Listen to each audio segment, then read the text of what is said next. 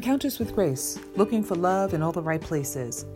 Encounters with Grace is a compilation of essays, prose, and images based on the musings of the urban herbalist Charlene Marie Muhammad. In 2019, Encounters with Grace is dedicated to 365 days of finding Nemo, never ending moments of openness to the universal principles of peace.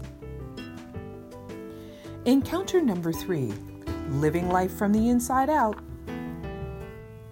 Leave it to Facebook to make an about face comeback, coaxing members to post 10 year picture comparisons of their throwback Facebook cover to their current selfie. As for me, who rarely post photos of myself on Facebook, the current profile pics is probably the same as it was when I first joined the site. I am in awe by those who are participating because most, A, have either not changed much, or B, they look better than they did 10 years ago. I'm not sure if our cosmetics are new and improved or if Photoshop is in play here, so I'll give everyone the benefit of the doubt. Y'all be looking good on the outside. And yet I muse, what about on the inside? What might a 10 year picture comparison look like of our hearts and minds? Out about in the world 10 years ago, it was 2009, and we were not only in a deep economic recession, depression really, but that's not the politically correct terminology at the time, regardless of how most of us were feeling in our pockets and purses. Yet the majority of the folks I hang out with were rather hopeful with our newly historic black president on the horizon.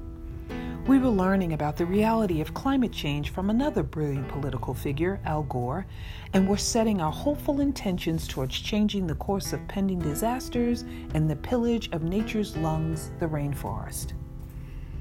Ten years ago, we made strides for universal health care as a human right, not as a privilege for a few who work in industries with compensation packages. And the law of attraction was still in vogue as 30 million folks bought into The Secret. Yet, comparing the face of the world 10 years ago to today, from my POV, things don't look so good.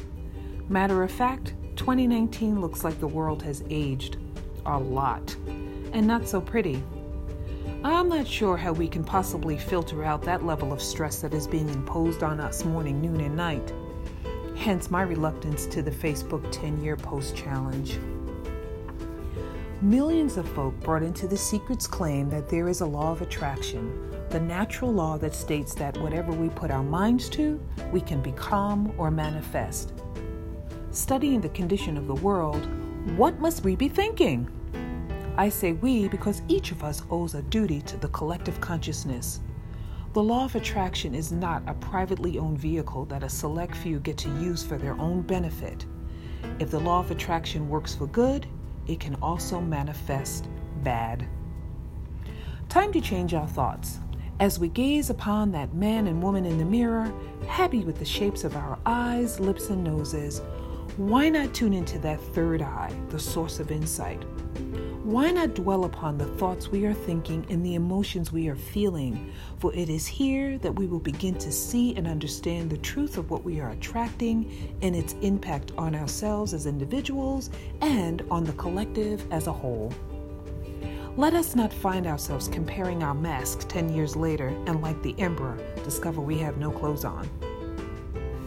The world is a true reflection of our thoughts.